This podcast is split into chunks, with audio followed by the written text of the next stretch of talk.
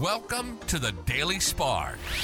A quick flash of inspiration as you dare to shine. Here's your host, Pamela Gear.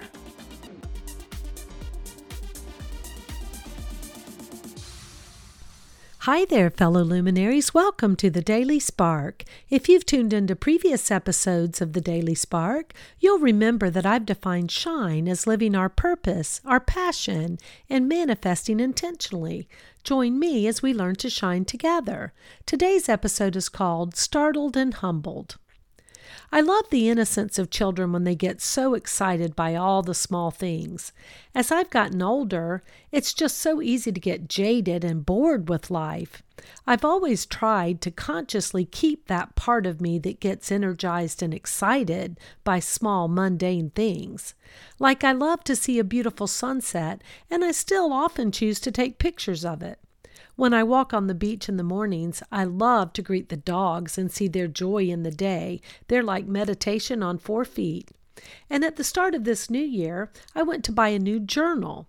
I loved looking at all the styles and starting a fresh, crisp new page for the new year. It reminds me of when I was a kid and got new school supplies.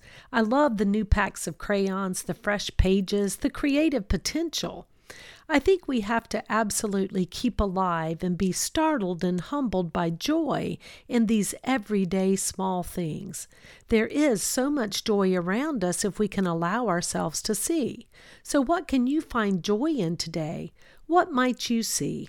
When I keep that sense of awe going in my life, I'm so much happier and I shine so much brighter. That concludes another episode of Dare to Shine Podcast Daily Spark. A quick flash of energy to inspire you to shine. Please go on over to iTunes or wherever you listen to the Dare to Shine podcast and subscribe and leave a rating. That helps other luminaries like you find this show and begin to shine.